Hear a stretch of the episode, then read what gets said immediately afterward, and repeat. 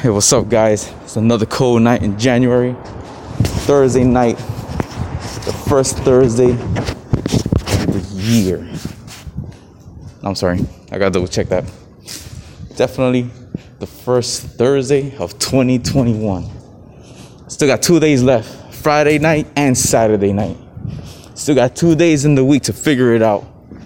Or I got two days, two more days in the week to perfect what I started. Or I got two more days in the week, if this week, to continue the the, the persistence or the endurance or the uh, the consist the consistency. Basically, two more days of work to do.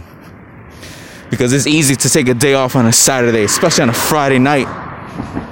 It's very easy to do that.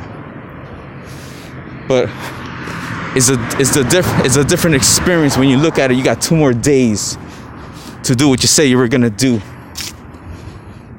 Just still going back to last year, thinking about how much time I wasted all last year, and how much of that wasted time I missed. It's time that was missed. It wasn't even it wasn't even an error. Literally time that was missed. So every minute this year is worth more.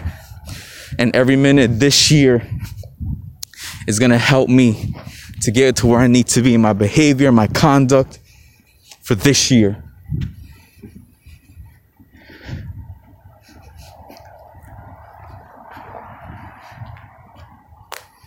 It's a great day today.